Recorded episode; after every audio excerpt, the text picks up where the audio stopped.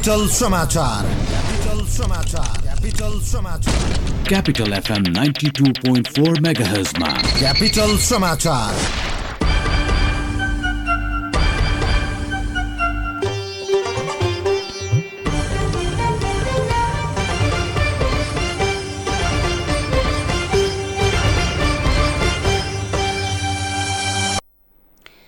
नमस्कार। बिहान छ बजेको क्यापिटल समाचारमा यहाँलाई स्वागत छ। उपस्थित छु मिना। सुरुमा मुख्य समाचारका शीर्षकहरू। हिमालीको विवाद समाधानको प्रयास नतिजा उन्मुख। आजसम्म एकता टुङ्गिने कार्यदलको दावी। प्रधानमन्त्री राष्ट्रियता विरोधी भनी प्रमाणित गरेर देखाउन पूर्व प्रधानमन्त्रीहरूलाई नेता खिमलाल भट्टराईको चुनौती। माओवादी केन्द्र खारेजीको माग गर्दै बादल सहितका नेताहरू निर्वाचन आयोगमा जसपा विवाद निरूपण गर्न प्रमुख निर्वाचन आयुक्तको नेतृत्वमा इजलास गठन। निषिद्धाज्ञा खुकुलो भएसँगै उपत्यकाका अस्पतालहरूमा आउने कोरोना संक्रमितको संख्या वृद्धि जनस्वास्थ्यका मापदण्ड कडा रूपमा पालना गर्न विज्ञको सुझाव। चीन सत्तरी वर्षपछि मलेरिया मुक्त राष्ट्र घोषणा। मलेरियाबाट छुटकारा पाएको भन्दै विश्व स्वास्थ्य संगठनका प्रमुख गेब्रियसद्वारा बधाई ज्ञापन। र डेनमार्कलाई दुई एक गोल अन्तरले पराजित गर्दै इङ्ल्यान्ड युरोकप फुटबलको फाइनलमा प्रवेश।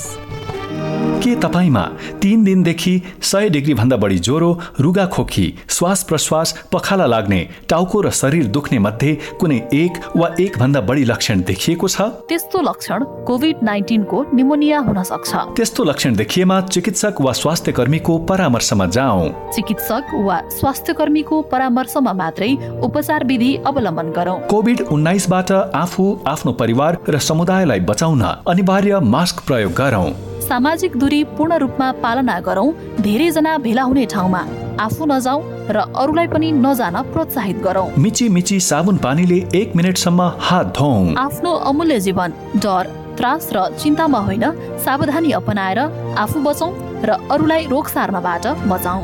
प्रदेश सरकार आन्तरिक मामिला तथा कानून मन्त्रालय संचार रजिस्ट्रारको कार्यालय बागमती प्रदेश। साथ साथ सदाभरको जोड्छ सम्बन्ध यो सुरक्षाको आभास हो लक्ष्मी। विश्वास यो टुट्दैन कहिले? साथ यो रहिरहन्छ जहिले? सधैँ सँगै रहने बाचा हो लक्ष्मी।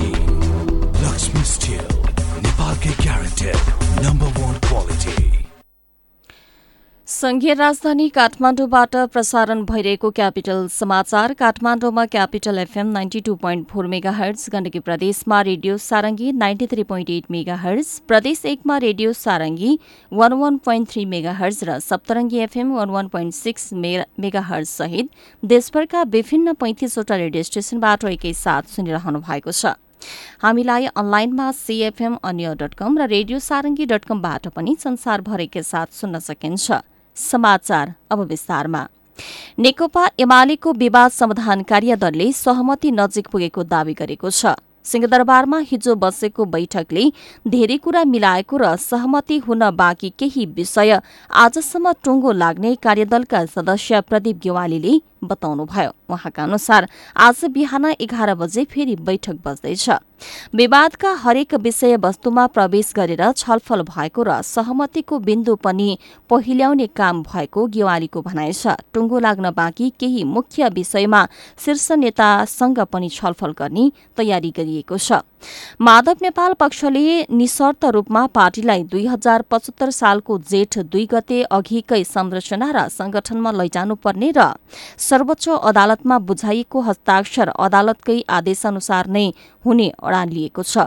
दुई पटक प्रतिनिधि सभा विघटन गरेर गल्ती गरेको भन्दै ओलीले आत्मालोचना गर्नुपर्ने पनि नेपाल पक्षको माग छ। तर प्रधानमन्त्री ओलीले भने आफ्नो निर्णय मान्दै पार्टीमा फर्कन निर्देशन दिँदै आउनु भएको छ। विवाद मिलाउन गठन भएको दश सदस्यीय कार्यदलमा ओली समूहको तर्फबाट सुभाष नेमाङ विष्णु पौडेल शंकर पोखरेल प्रदीप गेवाली र विष्णु रिमाल तथा नेपाल समूहबाट भीम रावल घनश्याम भूषाल सुरेन्द्र पाण्डे गोकर्ण विष्ट र रघुजी पन्त रहेका छन्।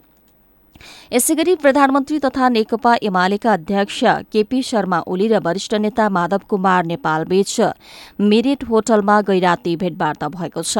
वार्ता सकारात्मक भए पनि ठोस सहमति नभएको वार्तामा सहभागी नेताहरूले बताएका छन्।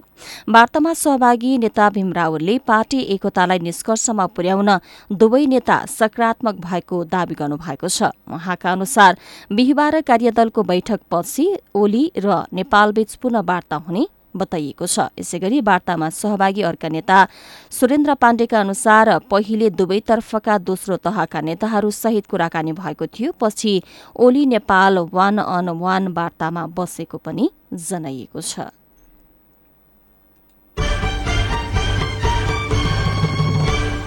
नेकपा माओवादी केन्द्र खारेजीको माग गर्दै एमाले प्रवेश गरेका पूर्व माओवादी नेताहरूले निर्वाचन आयोगमा निवेदन दिएका छन्। हिजो आयोगको कार्यदल पुगेर पूर्व माओवादी तथा नेता बहादुर थापा सहितका नेताहरूले निवेदन माओवादी केन्द्र अवैधानिक भएको भन्दै खारेजीको माग गर्दै निवेदन दिएको हो। माओवादी केन्द्र छोडेर एमाले प्रवेश गरेका रामबहादुर थापा टो बहादुर रायमाझी मणि थापा प्रभु शाह लीला बहादुर थापा रामचन्द्र मण्डल ददैराम नेौपाने लगायतले माओवादी केन्द्र खारेजीको माग गरेका हुन्। निर्वाचन आयोगका प्रवक्ता राजकुमार श्रेष्ठले नेताहरू आयोगको कार्यालय पुगेको जानकारी दिनुभयो। अहिले एमाले भएका पूर्व माओवादीका नेताहरूले माओवादी केन्द्र असंवैधानिक रूपमा चलेको भन्दै आयोगमा निवेदन दिएका हुन्। उनीहरूले माओवादी केन्द्र अवैधानिक भएकाले आफूहरूलाई गरेको कार्यवाहीको कुनै अर्थ नरहेको पनि दावी गरेका छन्। जनता समाजवादी पार्टी जसपाको विवाद निरूपण गर्न निर्वाचन आयोगले इजलास गठन गरेको छ। आयोग पदाधिकारीको हिजो बसेको बैठकले प्रमुख आयुक्त दिनेश थपलियाको नेतृत्वमा पाँच सदस्य इजलास गठन गरेको हो। साथै सुनवाईका लागि आगामी साउन तीन गते दुवै पक्षलाई बोलाउने निर्णय गरेको छ। यदि कानून व्यवसाय राख्ने भए साथै ल्याउन पनि भनिएको छ। जसपाको उपेन्द्र यादव पक्षले राजनीतिक दल सम्बन्धी ऐन दुई हजार त्रिहत्तरको दफा चौवालिस अनुसार पार्टीको आधिकारिकता विवाद टुंग्याउन माग गर्दै आयोगमा निवेदन दिनुभएको थियो। ऐन अनुसार दुवै पक्षलाई बोलाएर सहमति जुटाउने प्रयास असफल भएपछि सुनवाई प्रक्रिया थालिएको एक आयुक्तले बताएका छन्।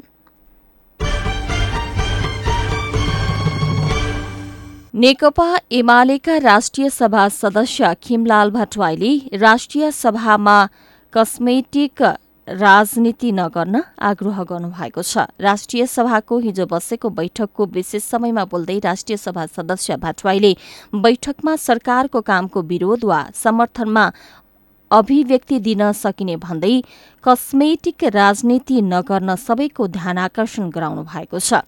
वर्तमान सरकार संविधान कार्यान्वयनमा सफल भएको भन्दै उहाँले सरकारका काम कार्यवाहीको बचाउ गर्नुभयो। राष्ट्रिय सभा सदस्य भट्टराईले कानून बनाउन नसक्ने र सरकारले काम गर्न नदिने प्रतिनिधि सभा विघटन हुनु लोकतान्त्रिक र संवैधानिक भएको जिकिर गर्नुभएको छ। राष्ट्रिय सभा सदस्य भट्टराईले सरकार बनाइदिनु पर्यो भनेर अदालतमा मुद्दा हालिदिएको भन्दै अदालतले सरकार बनाउन नसक्ने दावी गर्नुभएको छ। प्रधानमन्त्री केपी शर्मा ओली राष्ट्रवादी भएको भन्दै उहाँले पूर्व प्रधानमन्त्रीहरूलाई ओलीलाई राष्ट्रियता विरोधी भनी प्रमाणित गरेर देखाउन पनि चुनौती दिनुभएको छ। राष्ट्रिय सभाको हिजोको बैठकमा लोकसेवा आयोगको एकसठौं वार्षिक प्रतिवेदन दुई हजार छिहत्तर सतहत्तर पेश भएको छ। प्रधानमन्त्री केपी शर्मा ओलीका तर्फबाट कानून न्याय तथा संसदीय मामिला मन्त्री लीलानाथ श्रेष्ठले आयोगको प्रतिवेदन सभामा पेश गर्नुभएको हो। यसै विधायन व्यवस्थापन समितिका सभापति परशुराम मेघी गुरूङले नेपाल हवाई सेवा प्राधिकरण विधेयक दुई हजार छिहत्तर सम्बन्धी समितिको प्रतिवेदन र नेपाल नागरिक उड्डयन प्राधिकरण विधेयक दुई छिहत्तर सम्बन्धी समितिको प्रतिवेदन पेश गर्नुभएको छ। राष्ट्रिय सभाको अर्को बैठक आइतबार दिउँसो एक बजेका लागि बोलाइएको छ।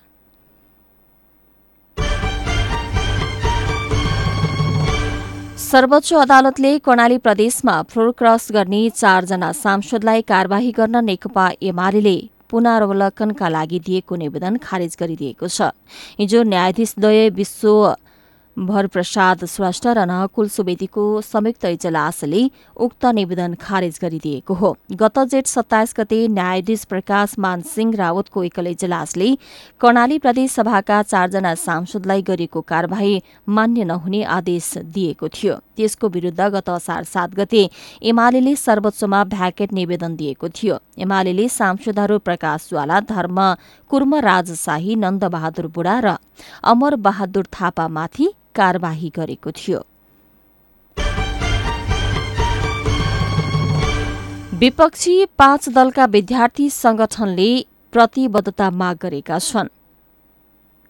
नेपाली कांग्रेसका सभापति शेरबहादुर देउबा नेकपा माओवादी केन्द्रका अध्यक्ष पुष्पकमल दाहाल प्रचण्ड र नेकपा एमालेका वरिष्ठ नेता माधव कुमार नेपाललाई प्रतिबद्धता जनाउन उनीहरूले आग्रह गरेका हुन्। नेविसंघ नेपाल विद्यार्थी नेपाल निकट निराश्रव्य अखिल क्रान्तिकारी समाजवादी विद्यार्थी युनियन र अखिल छैठोली देउबा प्रचण्ड र नेपाललाई हिजो ज्ञापन पत्र बुझाएका छन्। ज्ञापन पत्रमा कक्षा आठसम्मको शिक्षा निशुल्क र अनिवार्य तथा कक्षा बाह्रसम्मको शिक्षा निशुल्क हुनुपर्ने माग गरेका छन्। गठबन्धन सरकारमा हुँदा र नहुँदा आफ्ना माग सम्बोधनका लागि सार्वजनिक प्रतिबद्धता जनाइदिन उनीहरूले आग्रह गरेका छन्। संविधानमा भएका व्यवस्था अनुसार दलहरू सरकारमा पुगेपछि कार्यान्वयनमा नलाग्दा शिक्षा र स्वास्थ्य जस्ता क्षेत्रमा विकृति निम्तिएको उनीहरूले बताएका छन्।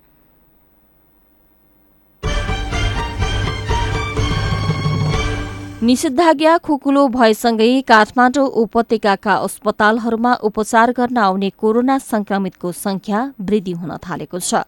विभिन्न अस्पतालहरूले जनाए अनुसार सरकारले निषेधाज्ञा खुकुलो पारेसँगै कोरोना संक्रमितको संख्या वृद्धि भएको हो। वीर अस्पतालमा पनि पछिल्लो समय उपचारका लागि आउने कोरोना संक्रमितको संख्यामा बढोत्तरी भएको छ। वीर अस्पताल अन्तर्गतको कोविड नाइन्टिन युनिफाइड अस्पतालका प्रमुख डाक्टर जागेश्वर गौतमका अनुसार पछिल्लो एक सातालाई हेर्ने हो भने कोरोना संक्रमितको संख्या बढ्दै गइरहेको छ। पछिल्लो साता सरकारले निषेधाज्ञा खुकुलो बनाउन बनाउने बनाउँदै लग्ने निर्णय गरेका कारण पनि कोरोनाका संक्रमितको संख्या बढ्दै गएको हुन सक्ने उहाँको भनाइ छ। त्रिवी शिक्षण अस्पताल महाराजगंजका COVID focal person doctor Sant Kumar दासका अनुसार पछिल्लो हप्ता अस्पतालमा उपचार गर्न आउने कोरोना संक्रमितको संख्या बढ्दै गएको छ। यसै गरी नर्विक अस्पतालमा पनि पछिल्लो समय उपचार गर्न आउने कोरोना संक्रमितको संख्यामा वृद्धि भएको छ। अस्पतालका कार्यकारी निर्देशक राजेन्द्र सिंहले पछिल्लो एक हप्तामा उपचार गर्न आउने कोरोना संक्रमितको संख्यामा वृद्धि भएको बताउनुभयो।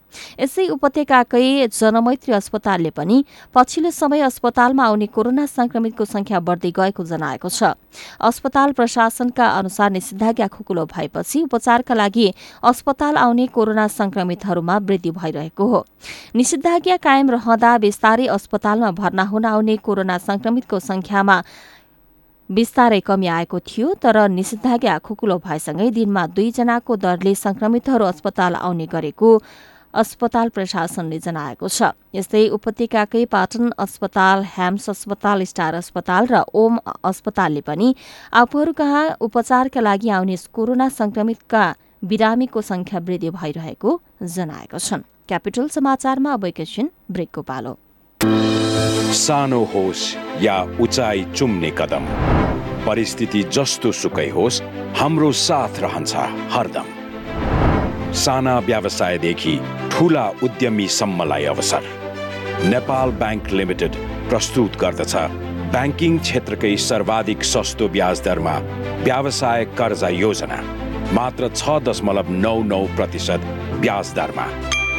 थप जानकारीका लागि नजिकको शाखामा गई आजै सम्पर्क गरौँ। नेपाल ब्याङ्क लिमिटेड नेपालको पहिलो ब्याङ्क। पृष्ठ पुष्ट मसल छ। हेर्दै सबै दङ्ग छन्। खाना उसको पोसिलो खान्छ ऊ स्वादिलो। छिटो अनि छरितो झट्ट पकाऊ कप कप खाऊ। गोलमोलको स्वादमा सबै सँगै रमाऊ। फेरि आयो स्वादिलो गोलमोल सुमो तयारी चाउ चाउ ल रतुवा अब अरू केही पाउँदैनस्? रक्षा चाहिँ तेरी भाइ मलाई रक्षा मात्र होइन काकु। पूजा पनि चाहिन्छ एभ्रिडे होइन के भन्दैछ है रक्षा यो? पूजा पनि? को पूजा? रक्षालाई सोध्नै पर्दैन उसलाई सब थाहा छ। हो काकु मलाई पनि पूजा त चाहिन्छै चाहिन्छ। राम राम राम राम के सुन्दैछु म यो? यो सुन्ने कुरा होइन काकु आने कुरा हो के? पेट पूजा तयारी चाउचाउ जहाँ भोक हुन्छ त्यहाँ पेट पूजा हुन्छ। कुरा बुझ्नु नि काकु। पेट पूजा गर्नु परिगो ल्याउनु परिगो। सकिगो नि। अब हरेक पेट पूजा चौचोको प्याकेटमा पाइने पेट। र पूजाको जोडी मिलाउनुहोस् र पाउनुहोस् एक प्याकेट पेट पूजा चाउचो सित्तैमा। साउजी एउटा रियो जुस दिनुहोस् न। ल यो नयाँ जुस खानुहोस्। एक सय अस्सी एमएल पच्चिस रुपियाँमा। ठग्ने? मलाई दुई सय एमएल रियो जुस नै दिनुहोस्। तपाईँलाई पनि ठग्ला है। रियो एमएल रु पच्चिस मात्र। शैक्षिक यात्राको सहकर्मी अब Sagarmatha college Jawalakhel. Agriculture bio group physical group management तथा ह्युमेनिटी ग्रुपमा यदि तपाईँ कक्षा एघारमा अध्ययन गर्न चाहनुहुन्छ भने बुकिङ गर्न सक्नुहुनेछ। असार आठ गतेबाट निशुल्क ब्रिज कोर्स।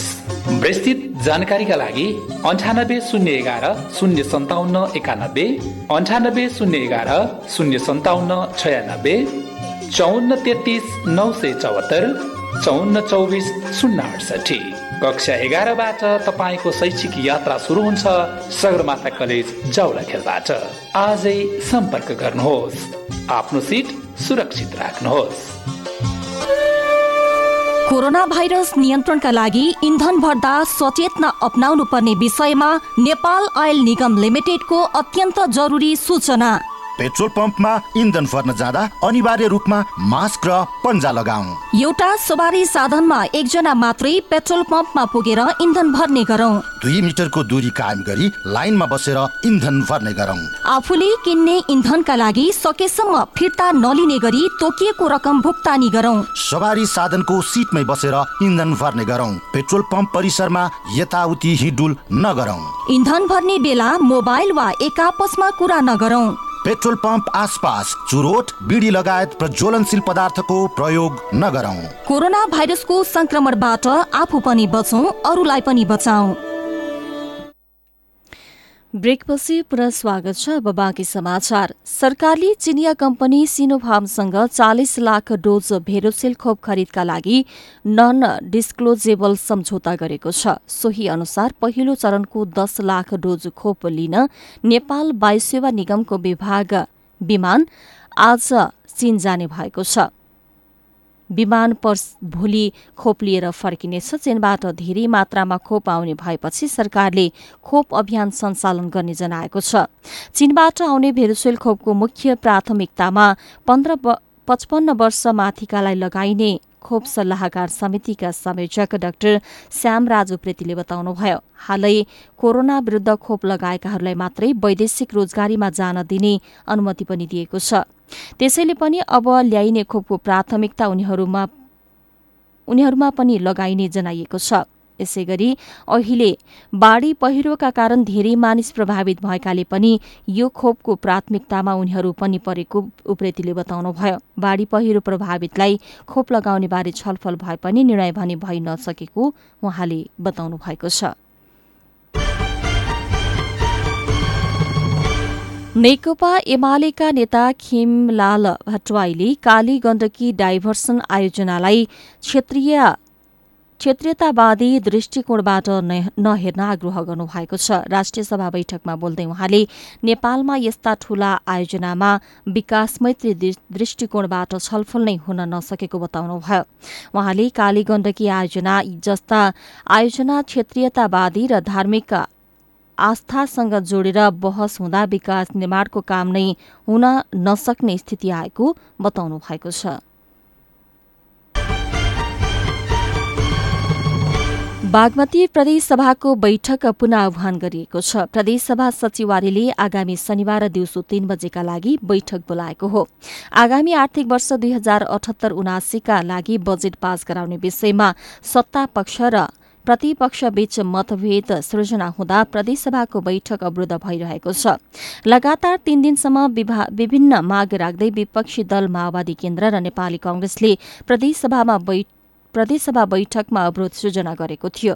शनिबार बस्ने बैठकले सर्वदलीय बैठकबाट सदनलाई कसरी सञ्चालन गर्ने भन्ने टुङ्गो लगाउने प्रदेशसभा सचिवालयका सूचना अधिकारी विनोद अमात्याले बताउनु भएको छ। यसै गरी प्रदेश दुईको प्रदेश सभा बैठक पुनः स्थगित भएको छ। हिजो दिउँसो एक बजेका लागि तय भएको बैठक सूचना टाँसेर स्थगित गरिएको छ। अर्को बैठक शुक्रबार दिउँसो एक बजेका लागि बोलाइएको छ। हिजो बस्ने भनिएको बैठक प्रदेश सरकारको विकास निर्माण र अन्य खर्चको भुक्तानी असार चौबिस गतेसम्म मात्रै हुने भएकाले स्थगित गर्नु परेको प्रदेश सभा सचिवालयका सचिव रञ्जित कुमार यादवले बताउनुभयो भयो। आर्थिक मामिला तथा योजना मन्त्री विजय यादवले असार एक गते प्रस्तुत गर्नुभएको बजेट प्रस्तुतिपछि त्यही दिन बसेको अर्को बैठक विपक्षी सांसदको अवरोधका कारण स्थगित भएको थियो। सर्वोच्च अदालतले जातीय विभेदको आरोप लागेकी घरबेटीलाई रिहा गराउन सहयोग गरेको विषयमा शिक्षा विज्ञान तथा प्रविधि मन्त्री कृष्ण गोपाल श्रेष्ठसँग लिखित जवाब माग गरेको छ। न्यायाधीश कुमार रेग्मीको इजलासले मन्त्री श्रेष्ठलाई बर्खास्त गर्न माग गरेको अन्तरिम आदेशका विषयमा भने छलफलका लागि दुवै पक्षलाई असार अठाइस गते बोलाइएको छ। संचारकर्मी रूपा सुनारलाई जातीय विभेद गरी कोठा भाडामा नदिएको आरोप लागेकी सरस्वती प्रधानलाई रिहा गराउन मन्त्री श्रेष्ठ आफै प्रहरी प्रधान प्रहरी कार्यालय पुग्नु भएको थियो। यस विषयमा मन्त्री श्रेष्ठ विरूद्ध प्रहरी र सरकारी वकिल कार्यालयमा उजुरी दिँदा लिन नमानेपछि रूपाले सर्वोच्चमा रिट दायर गरेकी थिइन्।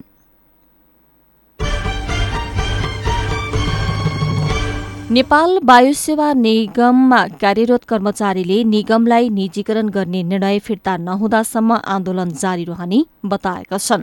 हिजो नेपाल वायुसेवा निगम संयुक्त ट्रेड युनियनले पत्रकार सम्मेलन गर्दै निगमलाई निजीकरण गर्ने निर्णय फिर्ता नलिएसम्म आफूहरूको आन्दोलन जारी रहने बताएका हुन्। यस्तै ट्रेड युनियनले नेपाल वायुसेवा निगमका महाप्रबन्धक प्रकाश पौडेलको राजीनामा समेत माग गरेका छन्। सरकारको स्वामित्वमा रहेको निगमलाई कौडीको भावमा बेचेर निजीकरण गर्नका लागि कम्पनीको प्रबन्ध पत्र र नियमावलीको मस्यौदा समेत तयार। पारिसक्दा पनि महाप्रबन्धक पौडेलले सरकारवालासँग छलफल नगरेको ट्रेड युनियनले आरोप लगाएको छ। निगममा रहेको तीनवटै ट्रेड युनियनले शान्तिपूर्ण आन्दोलन गर्दा पनि कर्मचारीमाथि बर्बरतापूर्ण ढंगले लाठीचार्ज गरी घाइते बनाएको प्रति पनि ध्यानाकर्षण गराएको छ। यसै गरी नेपाल वायुसेवा निगम व्यवस्थापनले नेपाल सरकारको पूर्ण स्वामित्वमै निगमलाई राखिनुपर्ने धारणा सार्वजनिक गरेको छ। निगमलाई कम्पनीमा लैजान लागेको भन्दै कर्मचारीहरू विरोधमा उत्रिएपछि हिजो एक विज्ञप्ति जारी गर्दै निगमका महाप्रबन्धक डिम प्रकाश डिम प्रसाद पौडेलले सरकारको नीतिगत निर्णय पालनाका लागि केही निर्णय गरिएको भए पनि व्यवस्थापन निगमलाई नेपाल सरकार मातहत नै राख्नुपर्ने पक्षमा रहेको बताउनु भएको छ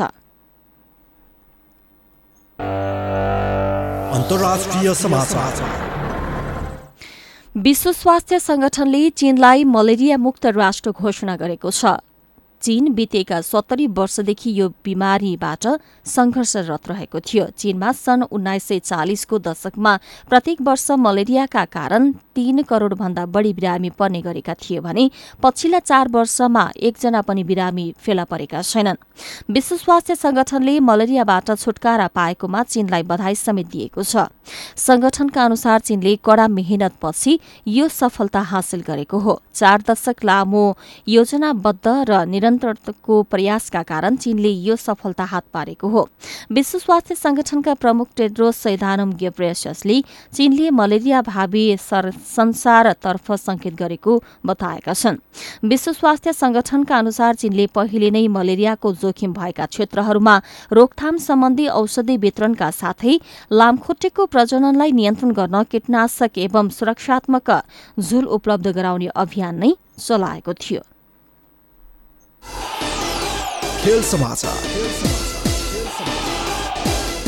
र डेनमार्कलाई पराजित गर्दै इङ्ल्याण्ड सोह्रौं संस्करणको युरोकप फुटबलको फाइनलमा प्रवेश गरेको छ। गैराती डेनमार्कलाई अतिरिक्त समयमा दुई एक गोल अन्तरले पराजित गर्दै इङ्ल्याण्ड उपाधि नजिक पुगेको हो। यससँगै इङ्ल्याण्ड पहिलो पटक युरोपियन यु च्याम्पियनसिपको फाइनलमा प्रवेश गरेको छ। घरेलु मैदान बेम्बले स्टेडियममा इङ्ल्याण्डले सुरुवाती एक गोल गरेको एक गोलको अग्रता उल्ट्याएर जित निकालेको हो। इङ्ल्याण्डको जितमा कप्तान ह्यारी केनले एक गोल गरेका थिए। इङ्ल्याण्डले एक गोल आत्मघाती उपहार पाएको थियो। डेनमार्कमा डेनमार्कका मिकेल डाम्सगार्डले एक गोल गरेका थिए। रोमाञ्चक बनेको खेलमा सुरुवाती अग्रता डेनमार्कले बनाएको थियो। तीसौं मिनटमा युवा खेलाडी डाम्सगार्डले फ्री किकबाट गोल गर्दै डेनमार्कलाई अग्रता दिलाएका हुन्। खेल समाचारसँगै बिहान छ बजेको क्यापिटल समाचार सकियो। अन्त्यमा मुख्य समाचारका शीर्षकहरू। एमालेको विवाद समाधानको प्रयास नतिजा उन्मुख आजसम्म एकता टुङ्गिने कार्यदलको दावी। प्रधानमन्त्री राष्ट्रियता विरोधी भनी प्रमाणित गरेर देखाउन पूर्व प्रधानमन्त्रीहरूलाई नेता खेमलाल भट्टराईको चुनौती। माओवादी केन्द्र खारेजीको माग गर्दै बादल सहितका नेताहरू निर्वाचन आयोगमा जसपा विवाद निरूपण गर्न प्रमुख निर्वाचन आयुक्तको नेतृत्वमा इजलास गठन। निषेधाज्ञा खुकुलो भएसँगै उपत्यकाका अस्पतालमा आउने कोरोना संक्रमितको संख्या वृद्धि जनस्वास्थ्यका मापदण्ड कडा रूपमा पालना गर्न विज्ञको सुझाव। चीन सत्तरी वर्षपछि मलेरिया मुक्त राष्ट्र घोषणा मलेरियाबाट छुटकारा पाएको भन्दै विश्व स्वास्थ्य संगठनका प्रमुख ग्याब्रेसद्वारा बधाई ज्ञापन।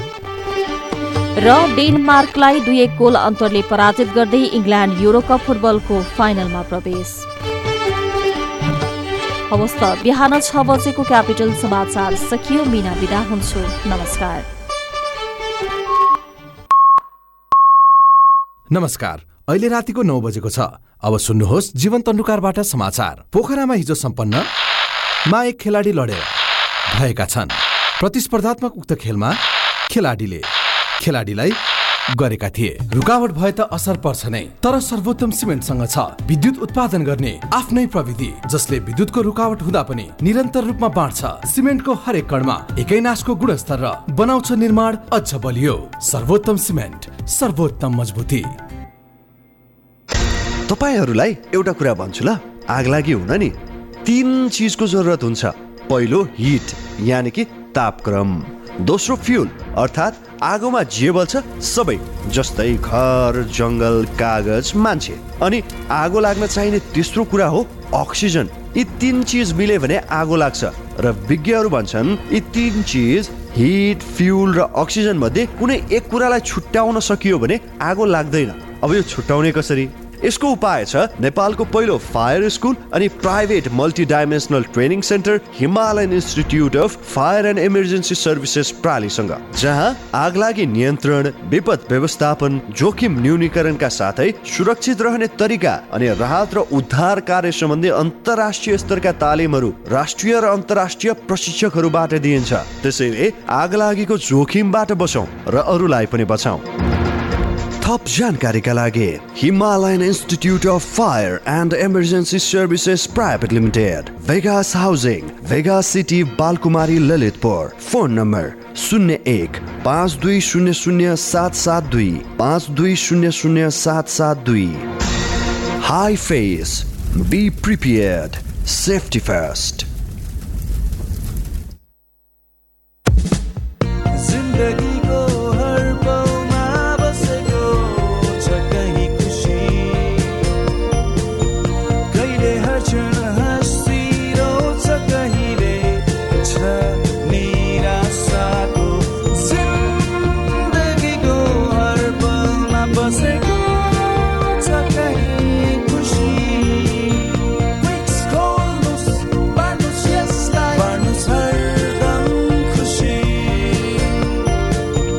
balls बार्नुहोस् क्विक्स बार्नुहोस् खुसी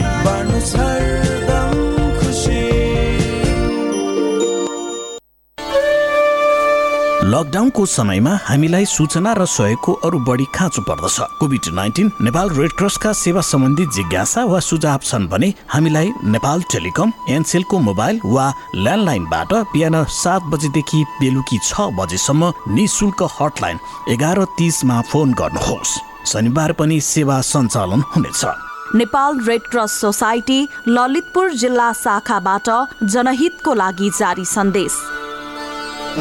के तपाईँमा तीन दिनदेखि सय डिग्री भन्दा बढी ज्वरो रुगा खोकी श्वास प्रश्वास पखाला लाग्ने टाउको र शरीर दुख्ने मध्ये कुनै एक वा एक भन्दा बढी लक्षण देखिएको छ? त्यस्तो लक्षण कोभिड नाइन्टिनको निमोनिया हुन सक्छ। त्यस्तो लक्षण देखिएमा चिकित्सक वा स्वास्थ्य कर्मीको परामर्शमा जाउँ चिकित्सक वा स्वास्थ्य कर्मीको परामर्शमा मात्रै उपचार विधि अवलम्बन गरौँ। कोभिड उन्नाइसबाट आफू आफ्नो परिवार र समुदायलाई बचाउन अनिवार्य मास्क प्रयोग गरौँ।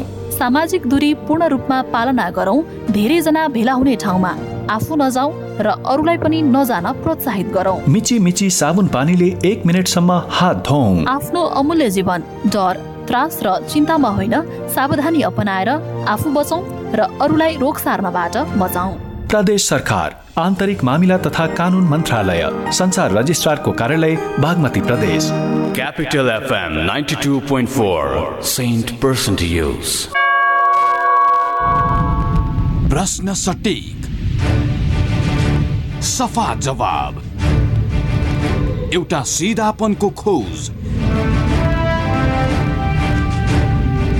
सिधा कुरा।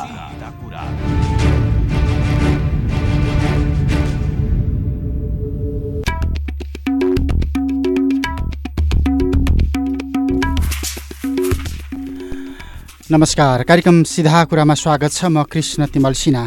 Capital FM ninety two point four megahertz Kathmandu पूर्वी नेपालमा Radio Sarangi one one point three megahertz Morang पश्चिम नेपालमा Radio Sarangi ninety three point eight megahertz Pokhara लगायत देशका विभिन्न एफएम स्टेसनबाट एकैसाथ प्रसारण भइरहेको सिधा कुरा तपाईँ W W W dot CFM on air dot com र W W W dot radio Sarangi dot कमबाट पनि संसारभर एकैसाथ सुनिरहनु भएको छ। श्रोता आज हामी राजनीति सँगसँगै प्रकोपजन्य विपत्तिमा जोडिएर संवाद गर्छौँ। वैज्ञानिक रूपमा हामीले काम गर्न सक्ने हो भने व्यवहारिक रूपमा हामीले काम गर्न सक्ने हो भने प्रकोपजन्य विपत्तिहरूबाट हुन सक्ने मानवीय क्षति जनधनको क्षतिबाट हामी कति पर छौँ अथवा कति कम गर्न सक्छौँ। वैज्ञानिक काम आधारहरू हुन सक्छन् वैज्ञानिक विकल्पहरू हुन सक्छन् त्यसमा हामीले किन काम गर्न सकिराखेका छैनौँ? एउटा सन्दर्भ अनि अर्को सन्दर्भ चाहिँ राष्ट्रिय राजनीति। यसका लागि आज हामीसँग संवादका लागि पूर्व मन्त्री एवं नेकपा माओवादी केन्द्रका नेता हुनुहुन्छ गणेश शाह जसको विज्ञता विज्ञान र वातावरण क्षेत्रमा बढिरहेका कारण हामी राजनीतिभन्दा बढी विज्ञान र वातावरणको सन्दर्भमा जोडिन खोजिराखेका हौँ र अहिले त्यसमा पनि बढी वातावरणीय विपत्ति वातावरणीय विनाशका कारण सिर्जना भएका प्रकोपजन्य घटनाहरूमा हामी केन्द्रित रहनेछौँ। गणेश शाहजी यहाँलाई स्वागत छ सिधा कुरामा। धन्यवाद। तपाईँको राजनीतिक एउटा व्यक्तित्व हुँदा हुँदै पनि मैले आज गैर राजनीतिक विषयमा जोड्न खोजेँ है तपाईँलाई। अहिले यो प्रकोप आइराखेको छ विज्ञान र प्रविधिको कुरा वातावरणका कुरा तपाईँ धेरै गर्नुहुन्छ धेरै गन्थन गरेर हिँड्नुहुन्छ धेरै मन्थन देखिएको छ। तर बर्खा लागेपछि त्यही हिउँद लागेपछि त्यही एउटै खालका विपत्तिहरू हरेक वर्ष दोहोरिन्छन्। सिंहदरबारभित्र गएर काम पनि गर्नुभयो मन्त्रालय पनि सम्हाल्नुभयो तर सिंहदरबारले चाहिँ यो विकल्प अथवा यो विपत्ति न्यूनीकरणका लागि किन केही काम गर्न नसक्या हो? अब कामै पहिले त के हो भने अहिले विपत्तिहरू एक विपत्ति अर्को विपत्तिसँग जोडिएको छ हामी अङ्ग्रेजी गुणा भन्छौँ नि। पाइ भइरहेको छ के जस्तै पहिले बाढीको माटो हुन्थ्यो माटो जति पृथ्वीले हुन्छ तपाईँले पच्चिस तिस वर्ष गाडी पृथ्वीराजमा कुर्सी मार्गमा हेर्नु भने त्यसरी एउटा चाहिँ के भने एउटा सडक एउटा केही बनायो भने हामी सहायक सडक अरू गर्छौँ जुन एउटा त्यसैले हामी विपदमा दुईवटा भयो एउटा प्राकृतिक विपद भयो एउटा हामीले सिर्जना एउटा चाहिँ हामीले मान्छेले सिर्जना गरेको त्यो दोस्रो के छ भनेदेखि हामी चाहिँ यस्तो देशमा छौँ जसलाई कि यो बहुत जोखिममा भएको देश हो। तपाईँले यसलाई खास गरेर मैले भन्न खोजेको जलवायु परिवर्तनको हिसाबले हेर्नुहुन्छ भने तपाईँ जलवायु परिवर्तनमा हाम्रो भूमिका धेरै कम छ। त प्रभाव चाहिँ धेरै बढी हामी कहाँ पर्यो के? जसले गर्दा त्यसपछि हामीले खास गरेर मैले यो पानीबाट उत्पन्न हुने यो तिनवटा भन्छ हामी बिस्तारै यो विपदको बारेमा बुझ्दै जाँदा हेर्दै जाँदा अरू अरू। पहिले चाहिँ अब बाढी आयो गयो अलिअलि खोला छेउ छेउमा कटार जानुहुन्थ्यो अलिअलि क्षति हुन्थ्यो गइहाल्थ्यो। अब अहिले के भयो भने जस्तै भनौँ त यो विदेशीय समस्या भयो प्रदेश विषयको समस्या भयो हामीहरू भयो।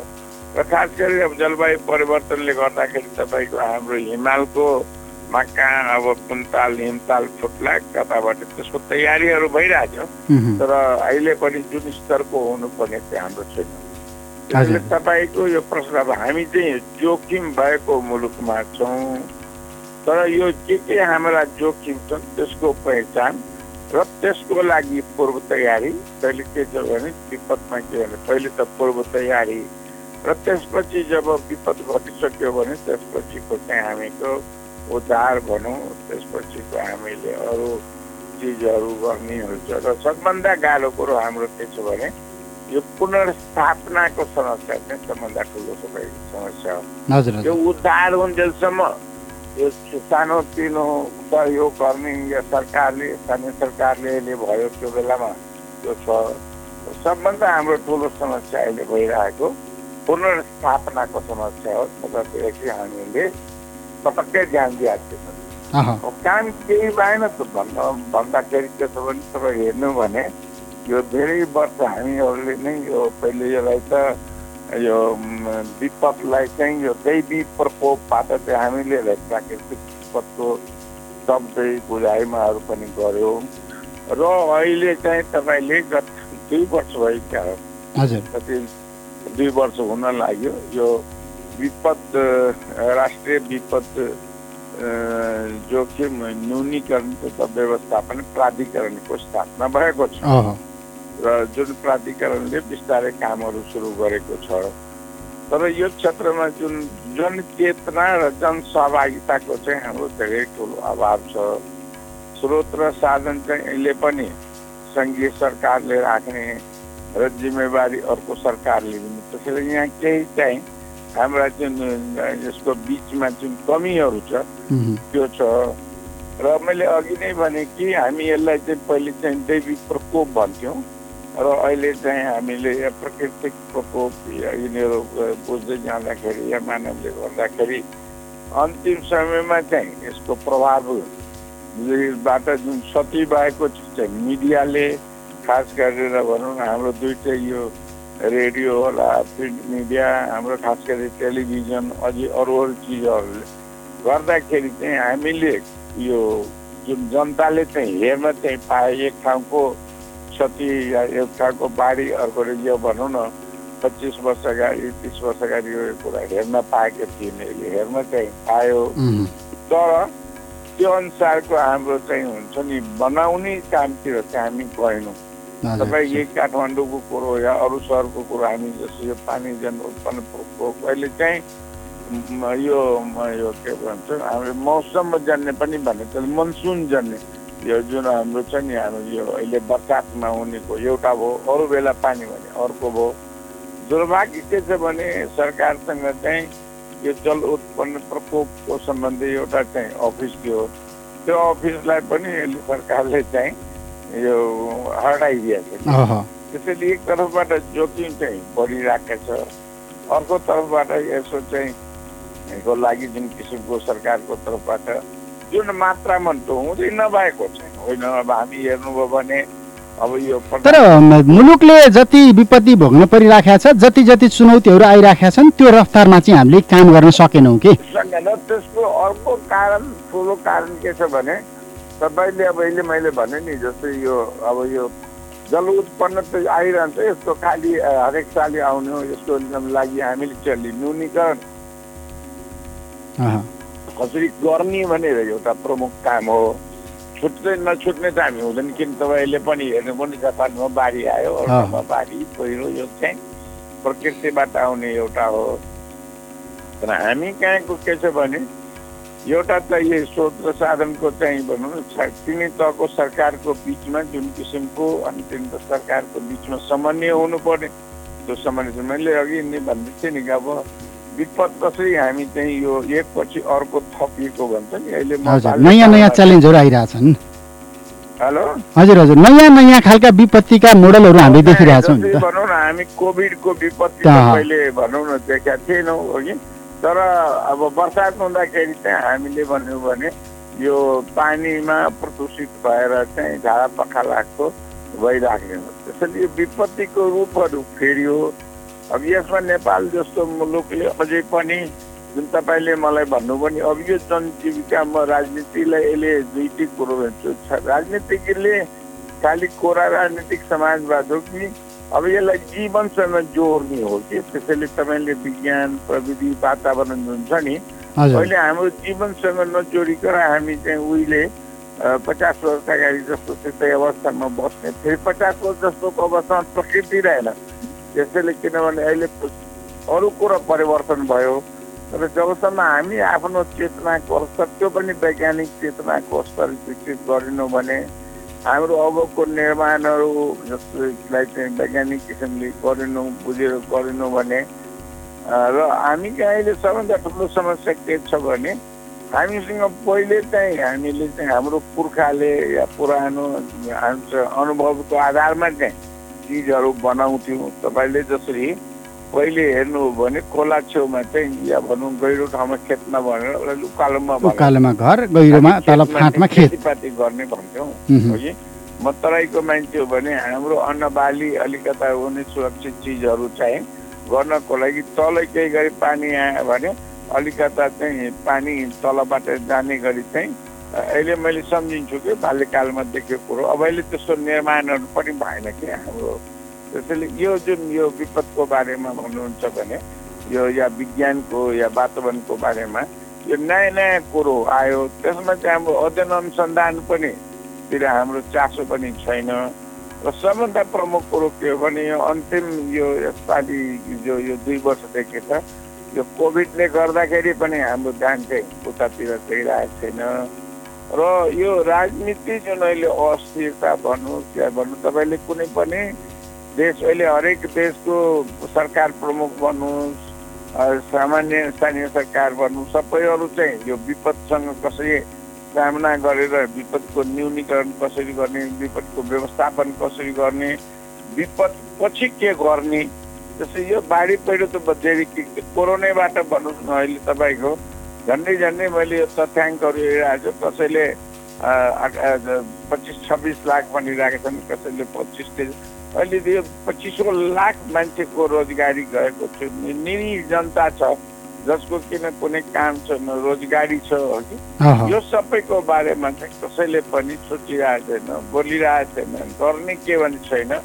त्यसैले यो एउटा त मैले भने नि यो बाढी पहिरो एउटा छ भने अरू किसिमको विपदहरू जुन आइरहेको छ त्यो बारेलाई पनि सबैले सन्दर्भमा लिएर यसलाई चाहिँ राष्ट्रिय स्तरमा पनि छलफल गर्ने र यसको समस्याको न्यूनीकरण या समस्याको समाधान गर्नको लागि हामी चाहिँ कुन दिशामा अगाडि बढ्ने चाहिँ एउटा पक्ष भयो दोस्रो पक्ष के छ भने हामीले अबको लागि चाहिँ यो सबैको लागि चाहिँ यो विज्ञानको सहारा नलिकन विज्ञानको वैज्ञानिक अरूको सहारा नलिकन हामी के छ भने हरेक साल आयो अनि गयो अनि। बिर्स्यो अनि त्यसको पुनरावृत्ति हुन्छ त्यसैले विज्ञानको सहारा लिएर हामी चाहिँ पूर्व तयारी कसरी गर्ने यसको अ, अ, स- सचेत न्यूनीकरण काम कसरी गर्ने पुनर्स्थापनको काम कहाँ कसरी गर्ने बारेमा चाहिँ राज्य अति नै संवेदनशील र गम्भीर भएर पनि अब यहाँ हामी राज्यलाई मात्रै गाली गर्छौँ। नागरिकको दायित्व छैन। समाजको दायित्व छैन। खोलाको किनारमा गएर सुकुम्बासी हुँ भनेर खोलाको किनारमा गएर बस्ने अनि बाढी आएर बस्ती बगायो भने राज्यले काम गरेन भनेर धारे हात लाएर त भएन होला नि त फेरि। नागरिक चाहिँ खोइ त। कोही छैन नि। हामी कहाँ यो तर राज्यको मैले किन भनेको भने राज्यले यस्तो कुरोलाई रोक्न सक्नुपर्छ। जसरी हामीले भनौँ न कोभिड आयो भने अहिले लकडाउन गर्छौँ यो गरौँ मान्छेलाई जरिमाना गर्यो भने त्यसैले राज्यले के हो भने यो जुन अब यो मैले भन्यो भने फेरि अर्को के छ भने हामीले यो भू उपयोगको कुरो गर्छौँ। त्यसैले हरेक राज्यले चाहिँ भू उपयोगको नीति बनाएको हुन्छ। र त्यो नीति अनुसार तपाईँले बसोबास गर्नुभयो भने त्यो नीति अनुसारको जग्गाको उपयोग गर्नुभयो भने हाम्रो कहाँनिर चाहिँ हाम्रो बसोबास गरिरहेछ कहाँ भने खेतीको एरिया छ कहाँ भने जङ्गलको एरिया छ कहाँ भने सिमसारको छ। हो यो। सबैको बारेमा पनि त्यसैले राज्य अभिभावकको हैसियतले चाहिँ राज्यको पहिले भूमिका हो त्यसैले मैले अघि पहिले पनि भने कि नागरिकको चेतनाको जुन भनौँ न या शिक्षा भनौँ या उसले चाहिँ आफूले गर्दाखेरि पनि मैले कहाँ बस्ने कहाँ खेती गर्ने कसरी हिँड्ने भनौँ न जस्तै अहिले हामीलाई सिकायो नि कि यो कोभिडले। कि यो महामारीको बेलामा चाहिँ यसरी चाहिँ हुलमुल गरेर हिँड्नुहुन्न माया हो कि हामीले अब धेरै वर्षमा कुनै जमानामा भन्नुहुन्छ मलाई राजनीतिको बाघ भन्नुहुन्छ नि कहिले मैले चाहिँ यो हाम्रो ह्यान्ड वासिङ डे भन्छु हात धुने दिवस मनाउनमा कहिले काहीँ म जनता यो अरू अरू हाम्रो योसँग सम्बन्धित व्यक्तिहरू यो दिवसलाई मनाउनु छोड्नु भन्छु। हामी शौचालयको कुरो गर्छौँ कहिले काहीँ यो सार्वजनिक शौचालयको तपाईँले महामारीको बेलामा सुन्नुभयो त विज्ञापन कि आफ्नै घरमा पनि शौचालयको कुरो त्यसैले अब हाम्रो जीवनसँग जोडिएको कुरोहरूलाई पनि राजनीतिकहरूले उठाउनु पर्छ र बिस्तारै यतातिर ध्यान जानुपर्छ भनेर मैले चाहिँ यो कुराहरू उठाउनु गरेको हजुर हजुर। अब यहाँनिर नागरिक र राज्यको सन्दर्भ भयो। अर्को बाँकी चाहिँ हामी सानो तिनो केही पर्दाखेरि हजारौँ हजार कार्यकर्ता र जनशक्ति परेड गराउन सक्छौँ। यो विपत्ति पर्दाखेरि चाहिँ यी राजनीतिक पार्टीका कार्यकर्ताहरू प्रयोग हुन नसक्ने प्राणी हुन्। तिनीहरूको भूमिका हुँदैन। परिचालन गर्न सकिँदैन। यो त सबभन्दा पहिले जिम्मेवारी नै राजनीतिक पार्टीको नेतृत्वको माथिल्लो नेतृत्वदेखि कार्यकर्ताहरू सबैको नैतिक जिम्मेवारी मात्र होइन कि यो प्रारम्भिक जुन। किनभने राजनीति नै व्यक्तिहरूले जनताको सुख दुःखमा गएर चाहिँ हामीले साथ दिने हो।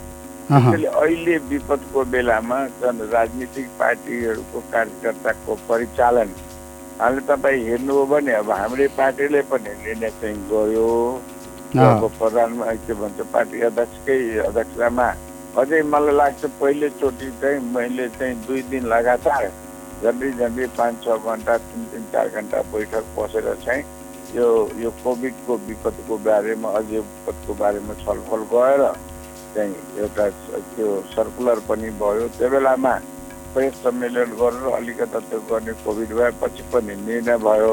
र एकाएक फेरि अब यो ओलीजीले चाहिँ संसद यो विघटन के भन्छ गरिसकेपछि त्यो प्रेस सम्मेलन भएन त्यो विज्ञप्ति आयो।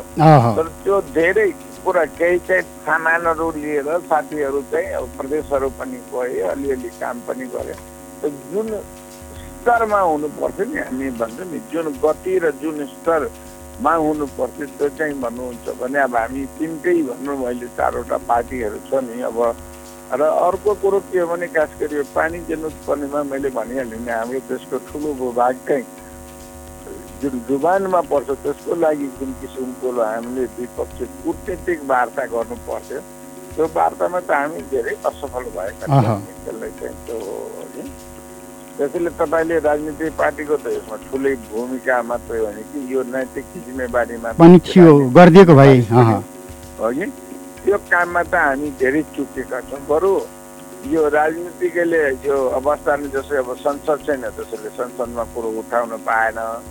जनता कहाँ धेरै कम गएका छन् अलिअलि त गएका छन् त जुन मात्रामा जानु पर्दछ। यो मानेमा चाहिँ भन्नुहुन्छ भने राजनीतिक पार्टी राजनीतिक नेतृत्वले पनि इतिहासमा अब तपाईँ हामी चाहिँ हाम्रा सन्तानले यो यस्तो सङ्कटको बेलामा राजनीतिक पार्टीको भूमिका के देखियो भने मलाई लाग्दैन कि इतिहासले हामीलाई चाहिँ एउटा पास भएको केही केही चाहिँ देखाउने जाँच चाहिँ दिए जस्तो भयो अलिअलि पढे जस्तो चाहिँ होला तर हामीले जुन किसिमको हुन्छ नि न्यूनतम अवस्थामा जुन पास गर्नुपर्ने थियो त्यो अवस्थामा चाहिँ छैन हामीले हजुर, हजुर। यो चाहिँ हाम्रो लागि धेरै एउटा भनौँ न मैले अर्को तपाईँले अहिले सन्दर्भ ठ्याक्कै जोडिहाल्नुभयो।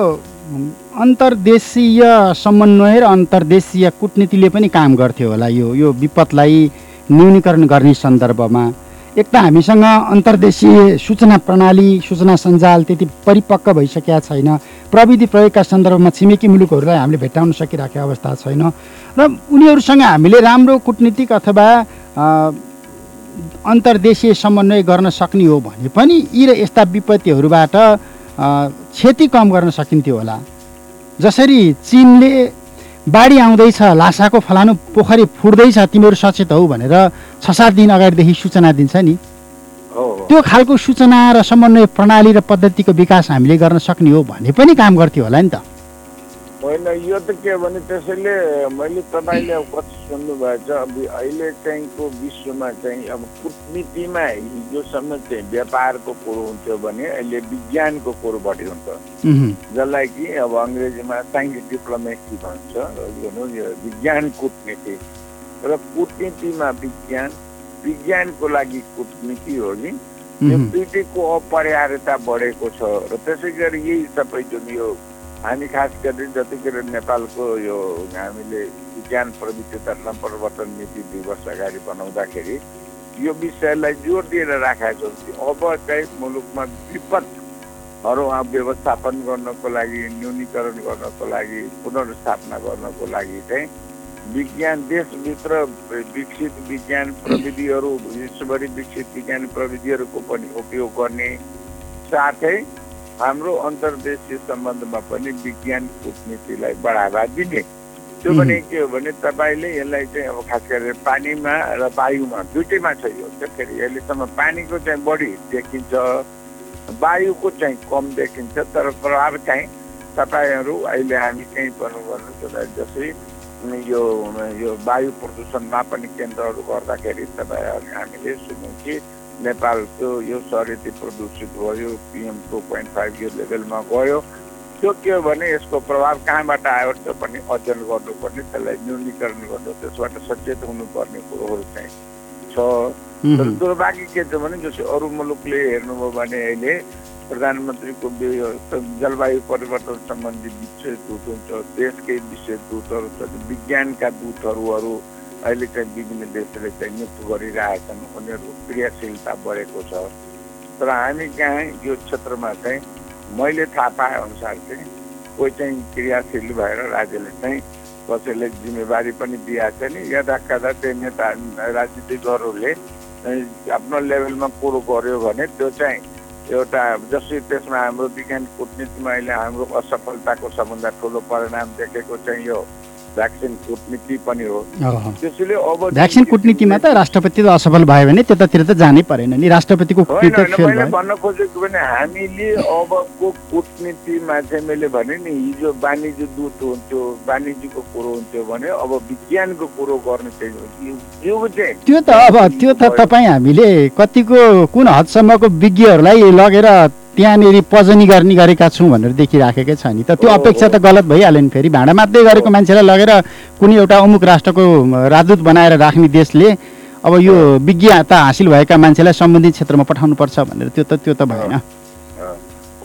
त्यसैले यो मैले अहिले अघि समग्रमा के भन्दै थिएँ कि अब यी समस्याहरूको लागि जुन तपाईँले भन्नुभयो नि सुरुमा कि तपाईँ राजनीतिबाट यो विज्ञान वातावरण भने अहिले विश्वले सबभन्दा बढी सङ्कट जोगिरहेको चाहिँ यो वातावरणीय सङ्कट हो।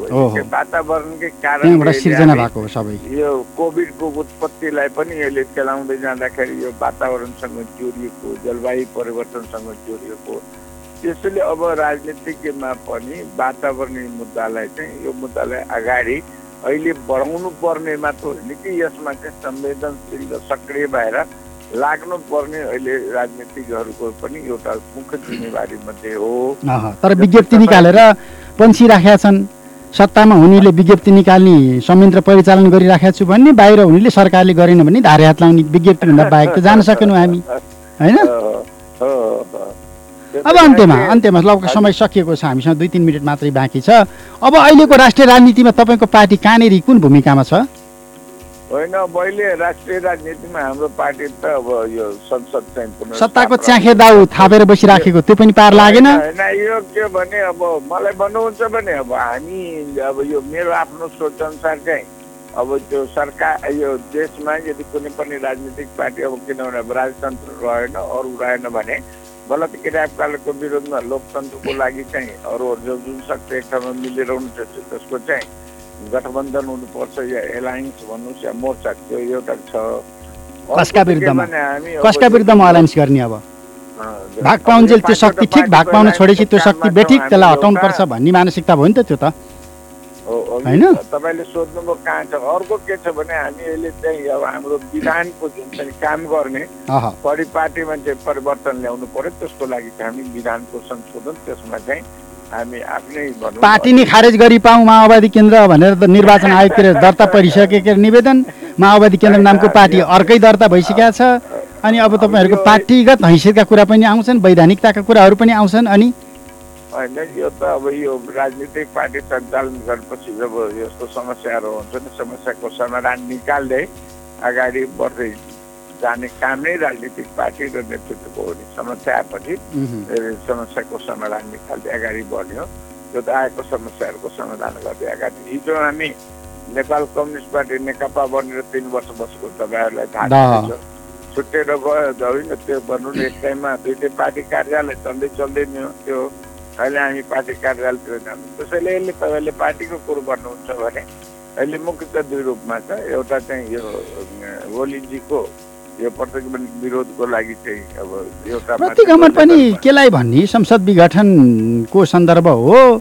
संसद विघटन कानुनी थियो कि गैर कानुनी थियो कि संवैधानिक थियो कि थिएन? अदालतले भनियो सडकमा बसेर प्रतिगमन भनेर प्रतिगमन हुने होइन। अदालतले होइन सही गरेर रहेछन् भने लुरु लुरु पछि लाग्नु परिहाल्यो। प्र- यो प्रतिगामी कदम भयो हामी चुनावमा जाँदैनौँ भनेर चुनावबाट पछि हट्ने कुरा पनि भएन। भन्दै त राजनीतिक दाउपेचको कुरा नै भयो। होइन अब यो तपाईँले अब यो शब्दहरू चाहिँ अब पेज भन्ने पनि अलि हाम्रो समाजमा नकारात्मक शब्द भयो। अब त्यो भने परिस्थिति अनुसार चाहिँ हामी चाहिँ एउटा राजनीतिक पार्टीको जसरी कहिले योभन्दा अगाडि पनि तपाईँले थाहा छ कि हामीले तिन वर्ष अगाडि सङ्गीत रूपमा चाहिँ दुइटै कम्युनिस्ट पार्टीहरू एक ठाउँ भएर चुनाव लड्नुपर्छ। त्यसपछि हामी केही गल्ती गरे होला फेरि सक्यौँ त्यसैले राजनीतिमा हामी अलिअलि अलि कहिले काहीँ चाहिँ जुन किसिमको राजनेता या पार्टीले जुन मैले अघि फेरि यहीँनिर आउँछ कि? लगभग एकदमै पार्टीहरूले पनि समाजमा आएको परिवर्तनलाई चाहिँ अङ्गीकार गर्न सकेनन् स्वीकार गर्न सकेनन् त्यसकारण उनीहरू पनि एक्लिराखेका छन् जनाधार कमजोर भइराखेका छ। हुन्छ समय र संवादको लागि धन्यवाद। ल तपाईँलाई पनि धेरै धेरै धन्यवाद हस्। पूर्व मन्त्री नेकपा माओवादी केन्द्रका नेता गणेश शाह समग्रतामा विज्ञान र वातावरणको क्षेत्रमा जोडिएर संवाद गरौँ। उहाँको विज्ञता राजनीतिभन्दा बढी यो क्षेत्रमा रहेको छ। हामी विपदजन्य घटनामा पटक पटक ठोकिराखेका छौँ। यी विपदजन्य घटनाहरू प्रकोपजन्य घटनाहरू न्यूनीकरणका लागि हामी कहाँ कहाँ चुकेका छौँ? के के गर्न सक्छौँ? सम्भावनाहरू के कस्ता रहेका छन्? चुनौतीहरू के कस्ता रहेका छन्? यिनै विषयमा थियौँ। समय र संवादका लागि गणेश शाहलाई फेरि पनि धन्यवाद दिन्छु। प्राविधिक मित्र सुरेन भण्डारीका साथमा कृष्ण तिमल सिन्हा सिधा कुराबाट बिदा हुन्छु। नमस्ते। भूकम्प कुनै पनि बेला आउन सक्छ। सम्भावित क्षति र जोखिम कम गर्नका लागि हामी जुनसुकै बेला सचेत रहनु जरुरी हुन्छ। भूकम्पको समयमा नआत्तियौँ नहतारियौँ ठुलो रुख बिजुलीको खुला तार वा रुखमुनि नबसौँ सामाजिक सचेतनाका लागि Capital FM ninety two point four mega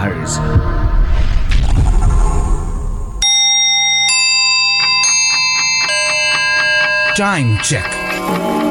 It's 7 a.m. This time check is brought to you by High Face.